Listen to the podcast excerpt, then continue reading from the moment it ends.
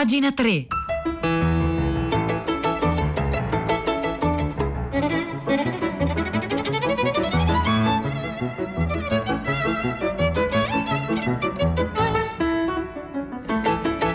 Buongiorno, buongiorno, un caro saluto da Edoardo Camurri e benvenuti a questa nuova puntata di Pagina 3, la rassegna stampa delle pagine culturali dei quotidiani, delle riviste e del web. Oggi è martedì 16 marzo, sono le 9 e un minuto e noi iniziamo immediatamente la nostra rassegna stampa dicendo Buongiorno, buongiorno, un caro saluto da Edoardo Camurri. Ripetevo l'inizio solito perché stavo facendo un rito, un rito perché rito è la parola chiave della puntata di oggi di pagina 3, quindi già da subito se volete al 335 5634 296 eh, potete scriverci eh, e rispondendo a questa domanda di quale rito avremmo bisogno oggi. Appunto il rito del buongiorno, buongiorno, il rito quotidiano di accendere Radio 3 e di ascoltare ehm, dall'inizio la rassegna stampa estera, prima pagina, pagina 3, primo movimento, tutta la città ne parla, Radio 3 Scienza, Radio 3 Mondo, insomma, quei riti, riti di cui avremmo bisogno. E perché parliamo di riti? Perché eh, apriamo eh, le pagine culturali di domani e troviamo eh, un'anticipazione di un libro eh, di un importante filosofo contemporaneo, Byung-Chul Han, lui è un filosofo di origine sudcoreana ma insegna eh, a Berlino, eh, pubblicato da tempo in Italia da Nottetempo. Eh, domani anticipa un estratto dal suo nuovo libro intitolato Per l'appunto la scomparsa dei riti. Fra l'altro eh, già a pagina 3 la settimana scorsa eh, Vittorio Giacopini si era occupato proprio eh, di Byung-Chul Han. Ma vediamo cosa ehm, cosa, cosa scrive questo filosofo nell'anticipazione che leggiamo su domani. Il titolo è Hannah Arendt disprezzerebbe lo smartphone che ci ha destabilizzati. Vabbè, insomma, titolo un po' furbetto rispetto alla, alla complessità del discorso di Byung-Chul Han. Da tempo eh, non siamo più noi a utilizzare le cose, sono le cose usarci, ma non è da tempo, è da sempre così. Eh, insomma, la riflessione sulla tecnica eh, che nel Novecento poi insomma, è diventata centrale con mm, i testi per esempio di, di Heidegger, di Ernst Junger e ciò che ci rende dei consumatori appunto è il contrario di quello che succedeva nei rituali quando ogni cosa era compresa in un tutto armonico. Allora andiamo a leggere cosa scrive eh, Byung-Chul Han in questo libro, appunto, La scomparsa dei riti, uscito per nottetempo. Oggi al tempo manca una struttura stabile. Non è una casa, bensì un flusso incostante. Si riduce a una mera sequenza di presente episodico. Eh, precipita in avanti, nulla gli offre un sostegno, il tempo che precipita in avanti non è abitabile. I riti stabilizzano la vita. Parafra- parafrasando Antoine de Saint-Exupéry, potremmo dire che i riti sono nella vita ciò che le cose sono nello spazio.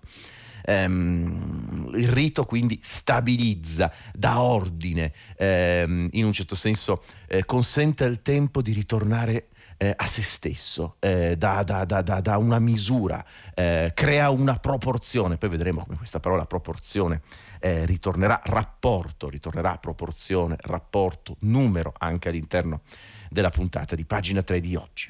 Per Anna Arendt, che è stata una delle più importanti filosofe del Novecento, fra l'altro ebbe anche una um, struggente storia d'amore con, con Martin Heidegger, Anna Arendt, l'autrice dell'origine del totalitarismo, della banalità del male, partecipò al processo ad Adolf Eichmann, insomma una figura chiave del Novecento. Per Anna Arendt, scrive Byung-Chul Han, è la resistenza delle cose a offrire loro una indipendenza dagli uomini.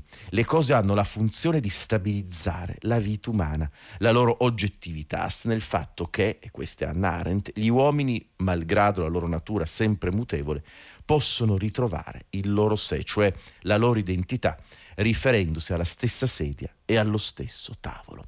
Il punto, ci spiega poi Byung-Chul Han, è che eh, la nuova tecnologia, la, la struttura digitale della società contemporanea distrugge questo senso di stabilità, frantuma il tempo, eh, decostruisce ogni ritualità e questo ha conseguenze eh, politiche, esistenziali e spirituali importanti.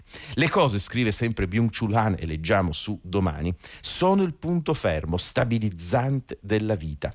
I riti hanno la medesima funzione, stabilizzare destabilizzano la vita per mezzo della propria medesimezza, della loro ripetizione, rendono dunque la vita resistente. Ed è curioso perché eh, viviamo nella società della macchina algoritmica, la macchina algoritmica fondamentalmente è una ripetizione di una procedura, di un processo continuo numerico che regolarizza tutto, ma nonostante tutto si basi su questa ripetizione continua di una procedura numerica, beh, insomma, la struttura invece rituale viene messa in discussione. Dico queste parole perché poi vedrete, ritorneranno nella puntata di questa mattina, eh, di pagina 3.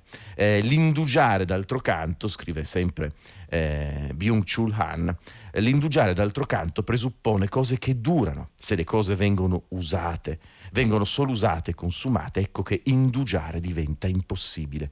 E dal momento che la stessa coazione a produrre destabilizza la vita, smontando ciò che dura nella vita, essa distrugge anche la resistenza della vita, sebbene quest'ultima si allunghi. Lo smartphone non è una cosa che piacerebbe ad Anna Arendt, gli manca proprio quella medesimezza in grado di stabilizzare la vita, non è neanche particolarmente resistente, si differenzia da cose come un tavolo che mi affrontano con il loro sé. I suoi contenuti mediali che richiamano di continuo la nostra attenzione sono l'esatto contrario di sé. Il suo cambiare rapidamente non consente alcun indugio. Beh, lo smartphone è il contenuto dello smartphone, il contenuto dello smartphone è un contenuto che è un flusso continuo, eh, destabilizzante, eh, in, incontrollabile, inafferrabile. Pensate un po' che mm, quando noi usiamo la parola concetto, beh, concetto presuppone proprio l'arte dell'afferrare le cose. Eh, in questo caso mh, mm, c'è poco da afferrare, no? se non essere afferrati da quel flusso continuo. Probabilmente Byung-Chul Han eh, ci sta spiegando questo. Di ritorno le cose il mondo, continua a scrivere, leggiamo su domani, consumano noi. Il consumo senza scrupoli ci attorni insieme alla eh, sparizione che destabilizza la vita. Le pratiche rituali fanno sì che ci rapportiamo armoniosamente non solo con le persone, ma anche con le cose. Tramite la messa, per esempio, i preti imparano a trattare bene le cose, a tenere con delicatezza il calice e l'ostia, la lenta pulizia dei recipienti, lo sfogliare il libro e l'esito di questo bel trattamento con le cose è una contentezza che mette le ali al cuore. Eh, così scrive, come dire, cedendo un po' all'emotività eh, Byung-Chul Han. Oggi non consumiamo solo le cose, bensì anche le emozioni che si fanno portatrici. Questo è un punto, un punto chiave del discorso che fa Byung-Chul Han. Le cose non si possono consumare senza fine, le emozioni sì. Così esse aprono un nuovo, infinito campo di consumo. L'emotivaz- l'emotivizzazione della merce, l'estetizzazione che l'accompagna sono sottoposte alla coazione a produrre, devono aumentare il consumo e la produzione e così facendo l'estetico si fa colonizzare dall'economico. Eh, fondamentalmente, qui mi sembra di capire che il discorso di Byung-Chul Han si, si rifà in una certa misura a, al ragionamento di uno dei più importanti filosofi contemporanei, Mark Fisher, eh, quando Mark Fisher, questo straordinario filosofo inglese, fra l'altro morto suicida qualche anno fa, teorizza il cosiddetto realismo capitalista, cioè ormai la struttura economica, politica, culturale, globale, una struttura eh, in grado di eh, assorbire, di, di, di, di trasformare, di rendere simile a sé qualunque forma possibile di alterità, eh, riesce a fare profitto eh, su qualunque cosa, eh, trasformando e rendendo quindi qualunque cosa identica a sé, eh, questo creando una, fondamentalmente una situazione di fine della storia, di impasse ehm, spirituale e politica. Eh, scrive Byung-Chul Han sempre in questo articolo che leggiamo su domani, anche i valori fungono oggi da, concetto, da oggetto del consumo individuale, diventano a loro volta merce, valori come la giustizia, giustizia, l'umanità o la sostenibilità vengono sfruttati economicamente. Ecco il discorso di Mark Fisher. Cambiare il mondo bevendo tè, ecco lo slogan di un'impresa di commercio ecosolidale. Cambiare il mondo mediante il consumo, ovvero la fine della rivoluzione eh, diciamo noi appunto il realismo capitalista di Mark Fisher. Di vegan esistono anche scarpe, vestiti e chissà forse arriveranno persino gli smartphone. Il neoliberismo sfrutta la morale da vari aspetti. I valori morali vengono consumati quale tratto distintivo, vengono registrati sugli ego account, il che accresce l'autostima. Essi fanno aumentare un narcisistico rispetto di sé.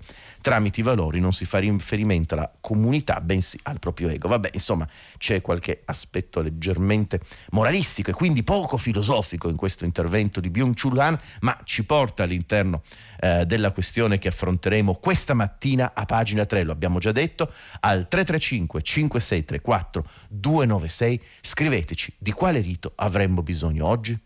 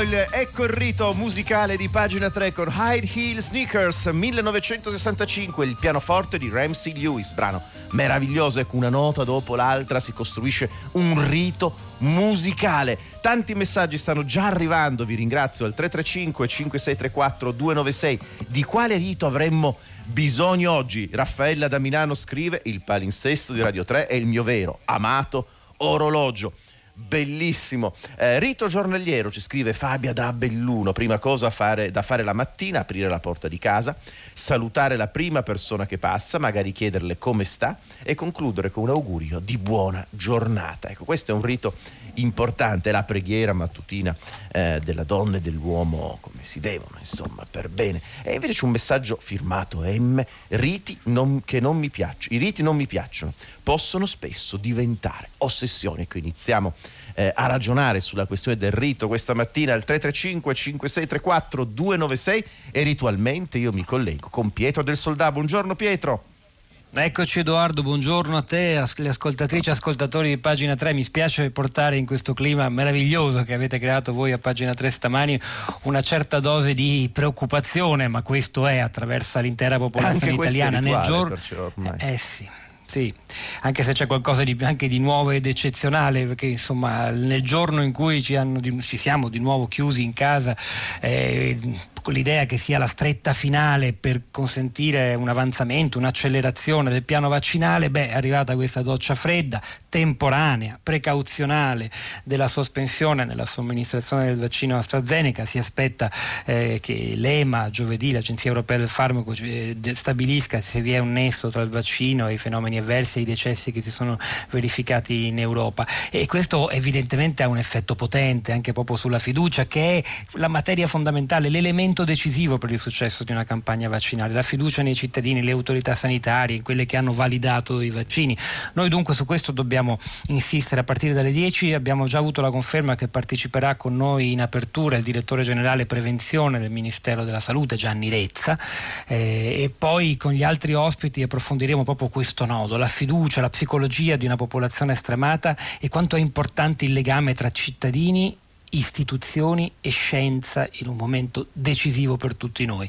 Dalle 10 in diretta Edoardo, a te la parola. Grazie, grazie Pietro del Soldà, puntata come sempre importante di eh, Tutta la città ne parla alle 10 su Radio 3. Noi continuiamo invece la nostra rassegna stampa delle pagine culturali andando a cercare i riti. Ecco, dalla, eh, dalle pagine culturali del Piccolo di Trieste troviamo un articolo, anzi un'intervista di Marta Herzbug eh, a John McCourt. John McCourt è uno dei più importanti studiosi mondiali eh, dell'opera del grande James Joyce e ovviamente la lettura dell'Ulisse, scusatemi, qui sono io, rituale anche di me stesso, sapete che è il mio libro preferito, ma insomma la lettura rituale dell'Ulisse di James Joyce beh, è, una, è un rito fondamentale. Ogni anno il 16 giugno, cioè il giorno in cui si svolge l'Ulisse di Joyce, beh, eh, tutto il mondo si mobilita ritualmente con letture, iniziative ed è un libro che non si finisce mai di leggere, di rileggere periodicamente, ecco una specie di ritualità in cui quella giornata di Leopold Bloom e di Stephen Dedalus del 16 giugno beh, diventa una giornata che è la giornata dell'umanità intera e quella Dublino diventa la capitale del mondo, eh, la capitale universale di tutti noi. Ecco, eh, Marta Herzbug intervista John McCourt che John McCourt ha appena pubblicato per Carocci Editore una guida alla lettura di Ulisse eh, ed c'è quindi questa lunga intervista eh, a John McCourt interessante, la prima domanda nel libro le consiglia a chi trova difficoltà a leggere Ulisse di saltare interi capitoli. Beh, è giusto, eh, si possono saltare, si devono eh, entrare nell'Ulisse di Joyce come entrare in un pub, in un'osteria. Eh, non capiamo quello che eh, le persone dicono lì, ma a forza di starci dentro, poco per volta iniziamo a farci un'idea. È un mondo che ci viene ad abitare, che noi possiamo abitare. Risponde John McCourt, non bisogna preoccuparsi più di tanto se si ha difficoltà con i primi episodi, meglio passare subito al quarto eh, a Calipso, perché da lì il libro è molto più leggibile. Si può sempre tornare indietro, recuperare. In fondo il romanzo eh, inizia due volte. Una prima, una prima volta col giovane, arrogante, filosofeggiante Stephen Dedalus che Dio ce lo conservi. E una seconda volta con Leopold Bloom, anche lui, eh, che è molto più amabile e umano. Ugualmente non mi fisserei su episodi Scille Cariddi e Man del Sole, di cui magari si può leggere riassunti in qualche guida al libro. Poi ci si dà un'occhiata per rendersi conto dello stile e si salta in avanti. E leggere l'Ulisse come leggere la Bibbia. Non è che uno si mette seduto e la legge dall'inizio alla fine. Qui dà il senso John McCourt di questa lettura rituale dell'Ulisse di Joyce, così come ce la racconta oggi sul piccolo di Trieste.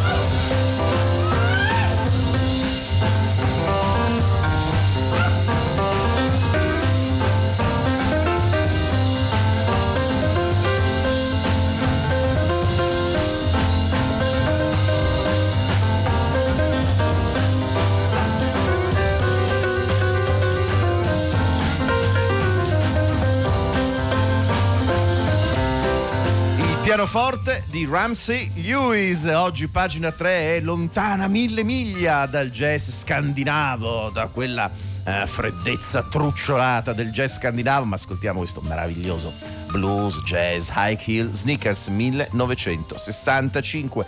Noi continuiamo con i nostri riti. Di quale rito avremmo bisogno oggi? 335 5634 296. Un messaggio appena arrivato. Avremmo bisogno del teatro. Il teatro è un rito. Messaggio importante questo arrivato a pagina 3. Poi Peter ci scrive il rito della primavera, Strawinsky incluso.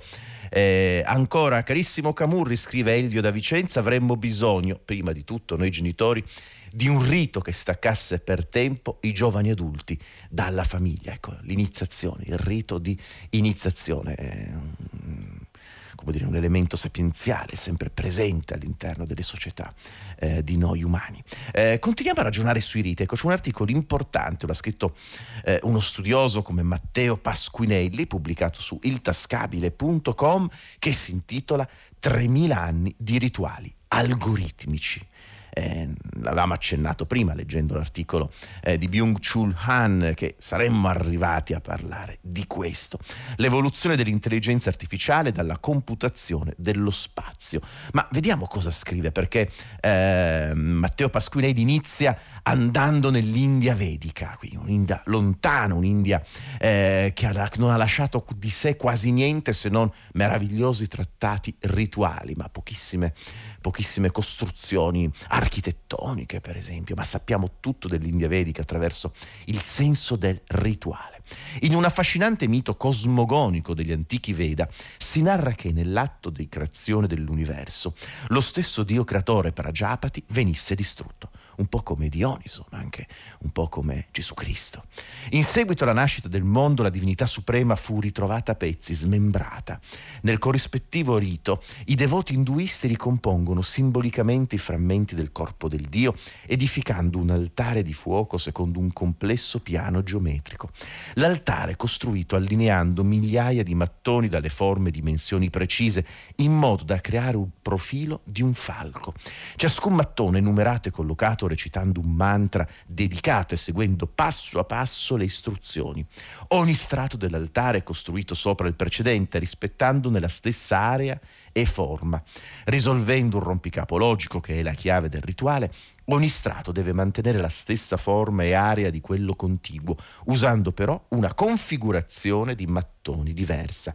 Infine, L'altare a forma di falco deve essere orientato verso est, preludio al volo simbolico del Dio verso il sole che sorge, esempio di reincarnazione divina per via geometrica. Ecco, questo è l'incipit dell'articolo di Matteo Pasquinelli che leggiamo sul tascabile.com ed è un incipit importante perché, eh, come scrive da lungo tempo in libri meravigliosi Paolo Zellini, che è uno dei più importanti matematici che abbiamo in Italia, ehm, nella ritualità vedica è già all'opera la struttura algoritmica che oggi ci governa. È all'opera il concetto di gnomone, questa capacità attraverso una procedura di ingrandire figure e attraverso l'India vedica, ma non solo, la stessa cosa capitava in Grecia con l'altare di Apollo che doveva venire ingrandito progressivamente secondo calcoli molto precisi, è all'opera il senso profondo che agisce già eh, nell'algoritmo, nell'algoritmo, eh, nell'algoritmo, che ci governa. Eh, ovviamente Matteo Pasquinelli cita eh, i libri eh, di Paolo Zellini che da tempo raccontano questo. Poi cita anche un matematico francese, Jean-Luc Chabert, che ha notato che gli algoritmi esistono dall'inizio dei tempi, molto prima che fosse coniata una parola specifica per descriverli. Gli algoritmi sono semplicemente un insieme di istruzioni da svolgere passo dopo passo, ecco la procedura, da eseguire quasi meccanicamente per raggiungere determinati risultati. Eh, oggi sono in molti a considerare gli algoritmi come una recente recente innovazione tecnologica che implementa principi matematici astratti. Al contrario, gli algoritmi sono tra le pratiche più antiche e materiali dell'umanità e in quanto tali hanno anticipato molti strumenti e tutte le macchine moderne. Eh, c'è una citazione poi qui eh, del lavoro di Jean-Luc Chabert che riporta Matteo Pasquinelli sul tascabile. Gli algoritmi non sono circoscritti solo al campo della matematica. I babilonesi li, utilizz- li usavano per stabilire i principi della legge. I maestri latini per ottenere una grammatica corretta sono stati utilizzati in tutte le culture per predire il futuro, per decidere trattamenti medici o per preparare il cibo. Parliamo quindi di ricette, regole, tecniche, processi, procedure, metodi, usando la stessa parola applicata a diverse situazioni. Eh, se noi pensiamo al concetto di logos nella tradizione occidentale, che è quella greca, poi anche eh, quella cristiana, beh, il logos è innanzitutto eh, rapporti numerici, eh, proporzioni e, il logos che si incarna è fondamentalmente un algoritmo no? che prova a dare misura e senso al mondo. Quindi la ritualità dinanzi invece alla pratica, la pratica che sembrerebbe più astratta ed è personalizzante della nostra società contemporanea, che è quella della macchina algoritmica. Vi segnalo questo interessante, importante articolo di Matteo Pasconelli uscito su iltascabile.com.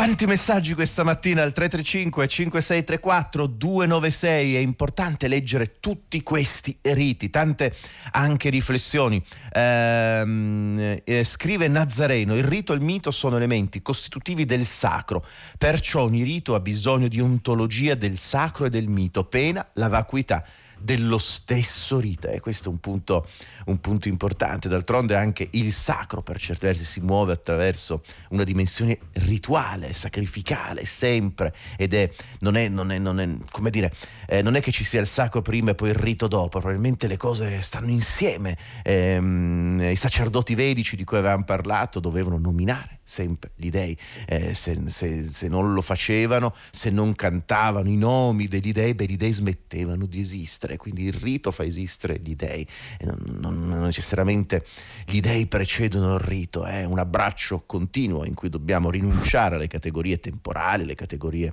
anche di soggetto e oggetto. Eh, il mio rito a cui tengo molto, scrive Michele da Milano, è impacchettare un libro con la carta di giornale prima di cominciare a leggerlo e questo è un altro eh, un altro rito importante. Poi altri, altri messaggi ce ne sono eh, importanti, insomma, in questo momento occupamento ortodosso avremmo certamente bisogno di un rito eretico, ci scrive Giulio da Trieste. Vabbè, molti messaggi stanno arrivando, ovviamente quando parliamo di riti, beh, un rito fondamentale è il rito della democrazia, spesso sentiamo parlare di eh, rito della democrazia. Allora vi segnalo su Avvenire di oggi un'intervista di Alessandro eh, Zaccuri eh, al politologo australiano John Keane, ehm, di John Keane che è un importante filosofo politico eh, contemporaneo, adesso una mh, mm, casa editrice eh, torinese.